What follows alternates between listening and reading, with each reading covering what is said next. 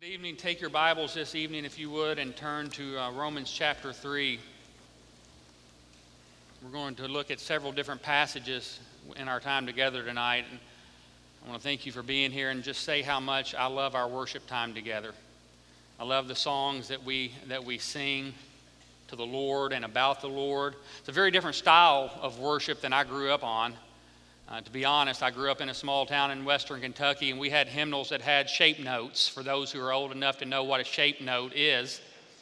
I'm not exactly sure. Uh, myself, I've just heard people talk about it. And some of those songs that I grew up listening to, I still love and still sing. But one of the things I've learned as a pastor is that the content is actually much more important than the style of music. There are a lot of different styles of music that I like. Sometimes I break out in rap around our house. I know I'm, I'm, sure you're anxious for me to do that tonight the way the pastor broke out into song this morning. I, I, I would certainly do a better job at it. I, uh, if you've never seen me rap, you've missed a treat. You know, whether we realize it or not, we learn a tremendous amount of theology, either for good or for bad, through the songs that we sing. After all, think about it. How many of us can remember the words to the songs we sing regularly? It's just something about it that makes it easy. How many of you could memorize Dr. Cook's sermon from this morning? How many of you would want to? How many of you would want to memorize the sermon I'm about to preach? None of you. You can't. It's much more difficult.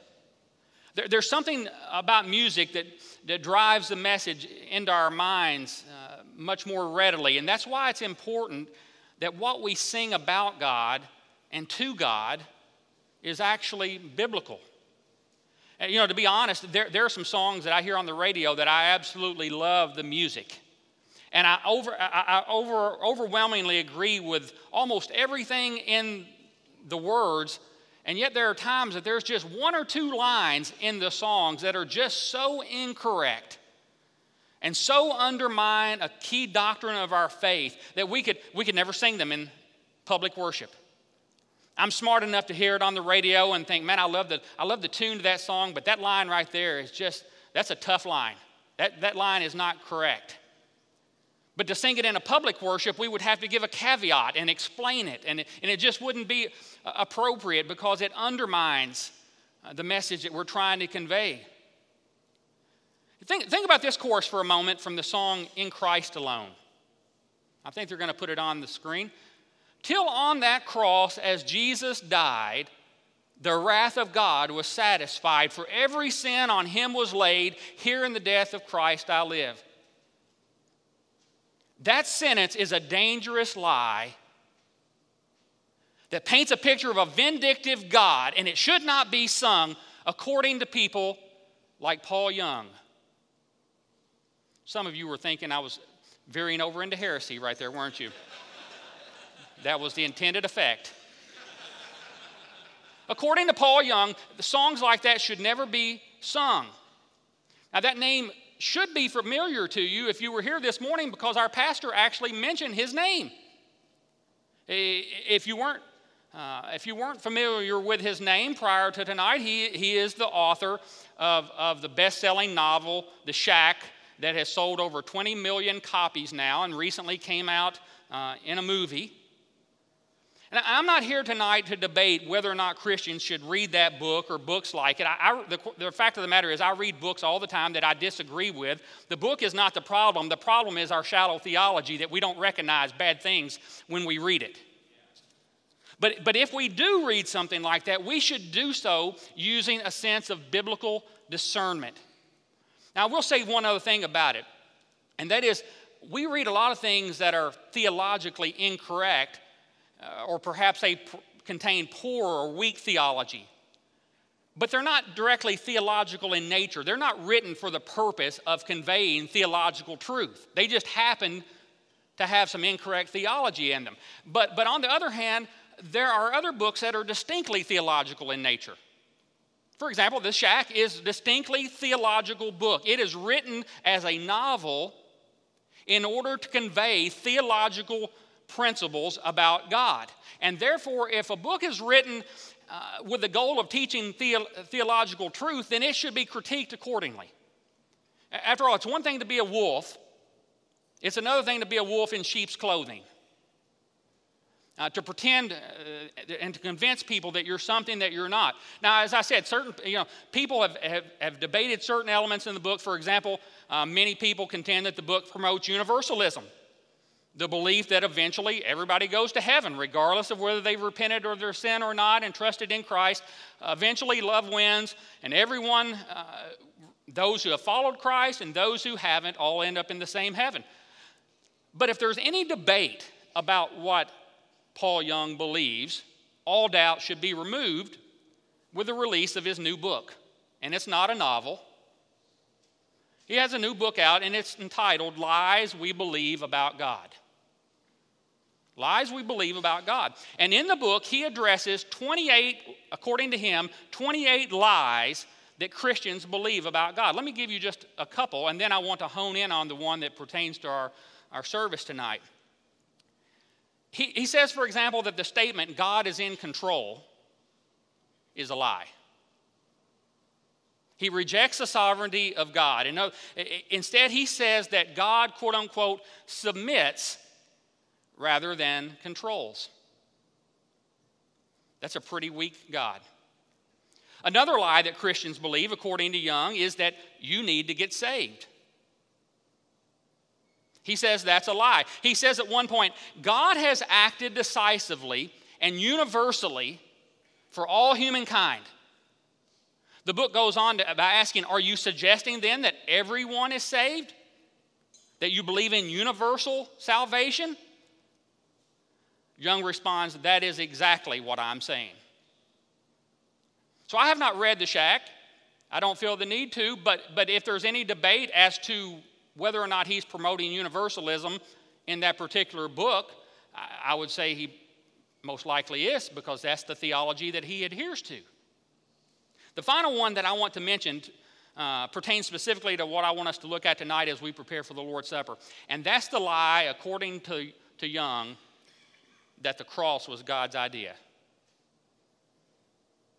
He says the idea that the cross was God's idea is a lie. Now, now, to be honest, Paul Young is not the only guy out there who believes that. I don't want to just pick on him. Uh, you know, really, he's a modern day writer that's rehashing some of the same liberal theolo- uh, theology that's been around for many years. So, in response to the question, who originated the cross? He answers If God did, then we worship a cosmic abuser who, in divine wisdom, created a means to torture human beings in the most painful and abhorrent manner. In other words, that if the cross was God's idea, then God is a child abuser. That he would send his son to the cross, that he is a divine child abuser. He goes on to say, Better no God at all than this one. So, in other words, he would reject the song In Christ Alone, alone because it refers to the wrath of God. In other words, that the cross had to occur in order to appease God's wrath and to satisfy his, his justice because he is a just God. Well, Young, as I said, is not alone, alone in his belief. It's becoming a more popular view among some so called evangelicals. And, and as a result, at the Southern Baptist Convention week before last, the, uh, the convention unanimously, I believe, passed a resolution to make it clear that we disagree with those who want to reject the concept of God's justice, of God's wrath. We, we passed a resolution affirming, reaffirming our belief in the substitutionary atonement, the substitutionary death of Christ, the doctrine that Young and those in his camp so adamantly oppose, it's the thought, as, as you're well aware, that the sinless Christ died on the cross as a substitute for sinners, thereby paying the penalty for our sin that God's holiness requires. He requires a payment for sin. And in so doing, the wrath of God was satisfied. Well, Paul Young and others reject that view of God. Now, at the end of the day, it doesn't really matter what Paul Young or those in his camp think about anything. If some people were half as smart as they think they are, they'd be twice as smart as they really are. And so it really doesn't matter. It really doesn't matter what he thinks. And at the end of the day, it doesn't matter what the Gettys think, who wrote the song In Christ Alone. It doesn't even it doesn't matter what I think or what the Southern Baptist Convention thinks. The real issue is what does God say about the matter? What does God say about the matter? And so I want us to finish up this evening as we prepare for the Lord's Supper to be reminded of why this doctrine, the doctrine of the substitutionary atonement, is so important. And I have no doubt that most everyone, if not everyone in this room, believes and uh, affirms that doctrine. And yet it's so easy for us to, uh, to begin to drift as, as the world around us and even as preachers deny that key doctrine. So I want to bring out three points this evening. Number one, rejection of the substitutionary atonement is the rejection of the Word of God. It's a rejection of the Word of God. I, I, think I had you to turn to Romans chapter 3. I want to read a passage tonight and just highlight one particular verse on this point. And it's a passage that our pastor preached from a few weeks ago. Uh, and so I don't want to rehash his sermon. He did a fantastic job. But I just want us to look at one key phrase in verse 25. But I'll read verses 21 through 26 just to set the context. Paul writes, But now, apart from the law, the righteousness of God has been manifested, being witnessed by the law and the prophets, even the righteousness of God through faith in Jesus Christ for all those who believe. For there is no distinction, for all have sinned and fall short of the glory of God. Being justified as a gift by his grace through the redemption which is in Christ Jesus whom God displayed publicly as a propitiation in his blood through faith. This was to demonstrate his righteousness. Because in the forbearance of God, he passed over the sins previously committed. For the demonstration, I say, of his righteousness at the present time, so that he would be just and the justifier of the one who has faith in Jesus. I want you to notice verse 25 in particular tonight. It says, whom God displayed publicly. Not who man displayed publicly, but who God displayed publicly as a propitiation. It, it's a sacrifice. It, it means a sacrifice that turns away God's wrath so that his wrath toward us is turned into favor toward us. So that when God looks at us, he, uh, we're no longer his enemies, we're his friends.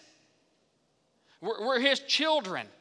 This concept is not just found in Romans, it's found throughout the Bible. It begins in Genesis chapter 3, where, where the Bible prophesies that one day Christ would bruise Satan's head. In other words, because of Christ's death on the cross, Satan would ultimately one day be defeated. Death would be crushed, sin would be crushed through the sacrifice that was made. In the Old Testament, on the Day of Atonement, the sacrificial system required the blood sacrifice of a perfect lamb.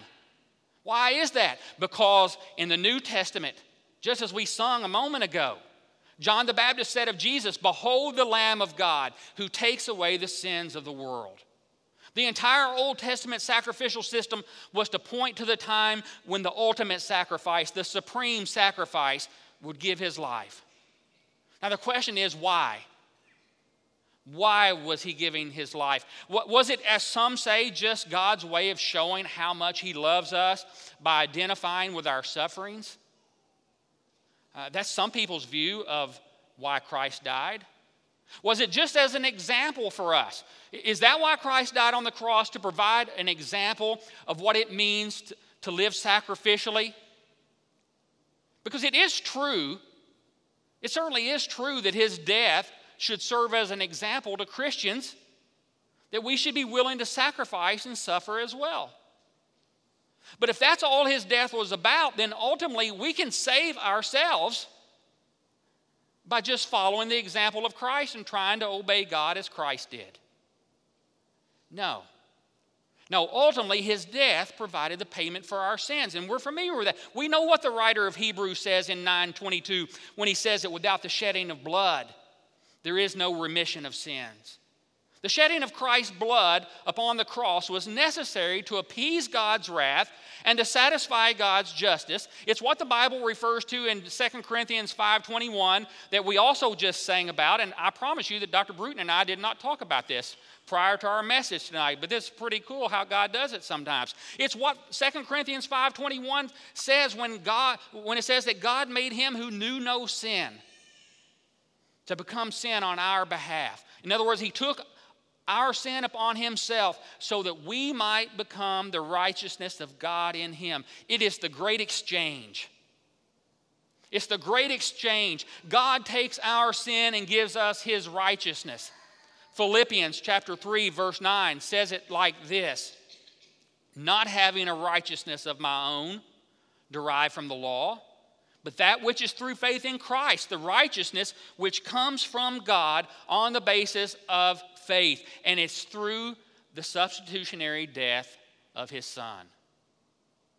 Secondly, I want you to see that rejection of the substitutionary atonement not only rejects the Bible, it, it, it, ignores the words of Jesus himself. The words of Jesus himself. In Matthew's Gospel, chapter 20, verse 28, Jesus said, The Son of Man did not come to be served, but to serve and to give himself as a ransom for many. You know, people like Paul Young refer to God as a divine child, child abuser. They, they argue that to believe in the substitutionary atonement makes God an evil father, like we hear about at times on the news when a parent abuses or murders a small child. Now, there are multiple problems with that view. But one of the problems is that it ignores the fact that Jesus did not die on the cross as a helpless baby. The cross was eternally agreed upon by the Holy Trinity. God the Father is not a, a child abuser because Jesus, because the Trinity was in agreement that the cross was God's plan. Jesus' words in Matthew remind us that he knew exactly why he came to this earth, and he did so willingly. God the Father was not a cosmic abuser because God the Son was intimately aware of his purpose on this earth. And in fact, in, John chapter 10, verse 15, Jesus said, I lay down my life for the sheep. He goes on to say in verse 18, No one has taken it from me, but I lay it down on my own initiative. I have authority to lay it down, and I have authority to take it up again. And he says that he came to give his life a ransom for many. I want us to think about that word for for just a moment. Uh, what, what the word for means in place of.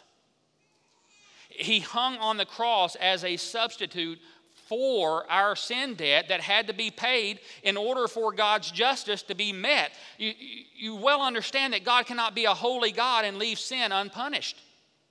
And even as human beings, we recognize a need for justice on some level, do we not? When terrorists attack, do we not want a sense of justice? Do we not want them caught and punished?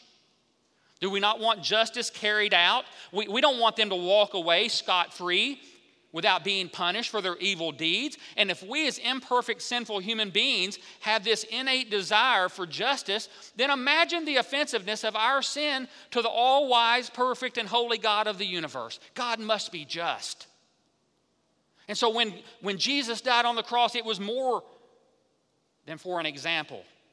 It was as a substitute for sinners so that God's justice could be met and his righteousness upheld. Notice not only in that verse in Matthew that uh, Jesus not only tells us that he was going to the cross in place of sinners, but he also tells us uh, the, the, uh, the result of what that death will accomplish. He says he will give his life as a ransom for, as a ransom or in the place of many. A ransom is a price paid to free a prisoner or a slave. The question I want to pose this evening is to whom was the ransom paid? To whom was the ransom paid? We sang about it just a, uh, just a moment ago. If we say that it was paid to Satan, then Satan is now the one in the position of power. That Christ paid a ransom to Satan so that we could be saved. That can't be. Satan has never been in a position of power, and besides that, Satan wants to take as many people to hell as possible. He's not interested in any deals. He, he doesn't want any prisoners to be set free. No, the ransom was paid to God. In other words, it was the payment that satisfied God's justice. It's exactly why we sing, Till on that cross when Jesus died, the wrath of God was satisfied. You know, ironically, Young argues that the cross was not God's idea because it makes God out to be an abusive father. He's not a sovereign God who acts, but rather he's a, an impotent God who is not in control and who simply reacts. In other words, he feels the need to get God off the hook. He feels the need to get God off the hook for being a mean father, for sending his son to the cross. But, I might suggest that if that's his goal, he fails miserably. Let me explain what I mean by that. what I mean is that if the cross was man's idea, and yet we believe that God knows everything, that he is in fact omniscient, then why didn't God stop it? Even if it wasn't God's idea, why didn't He stop it? He either wasn't powerful enough to stop it or He didn't care enough to stop it. If the cross being God's idea makes God some kind of spiritual monster, then how is He any different if He knowingly watches it happen and refuses to intervene? Think about that from a human standpoint for just a moment. If I have the knowledge that someone is going to harm my child and I have the power to prevent it and I do nothing, then how is that any different than I, if I had done it myself? You see, Young's attempt to get God off the hook by arguing that the cross was not God's idea, it fails miserably. In fact, if you're going to deny the substitutionary atonement because it makes God look like an abusive father, then it seems to me that the only logical way to do that is to say that God doesn't know what's going to happen. God doesn't know what's going to happen. In other words, God is not omniscient. God does not know what's going to happen. God did not know that his son was going to be crucified. That's called open theism, and it's heretical. Now, let me just say a word about the word heresy and, and heretic and heretical. We, we often throw that word around a lot very loosely. And we look at any doctrine that we don't agree with and we say that's, that's heretical. We need to be very careful about that. Because what we're in essence saying when we say that someone is a heretic or, or a principle is heretical, we're saying that, that that doctrine is so far off that a person cannot believe that and go to heaven that they're unregenerate, that they're unsaved. And so I don't use that word lightly. You would have to believe that God doesn't know anything. And I submit to you that that's no God at all. That's no God at all.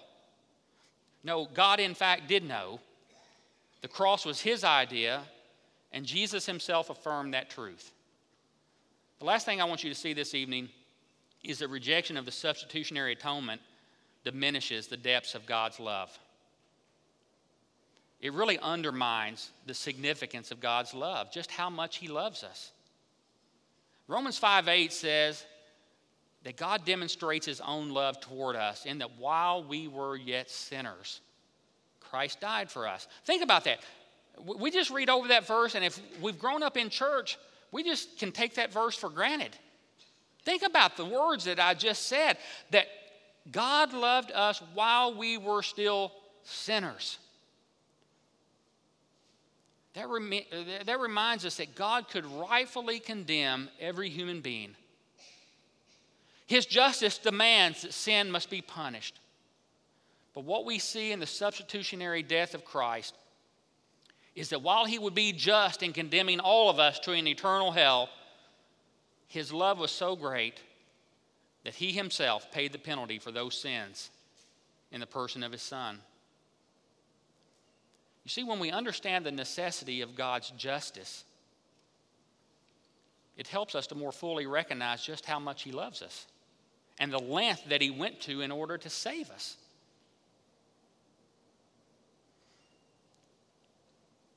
It doesn't, it, it doesn't express the depth of God's love if God could just turn his head and say, Oh, I didn't see that. Oh, it wasn't a big deal. But when we understand his justice, that he has to punish sin, and the fact that he saved us in spite of ourselves, that's amazing. Occasionally, I'll have someone come to me and say, Jeff, you know, I, I just want to tell you that I'm sorry for such and such, some, something I said or something I did. And, and to be honest, I may not even know what they're talking about. I may not even remember it, or, or perhaps I do know what they're referring to, but I was never offended in the least. I wasn't offended. And so it's easy for me to say, oh, no problem, you're forgiven. You're forgiven. Because it was never a big deal to begin with.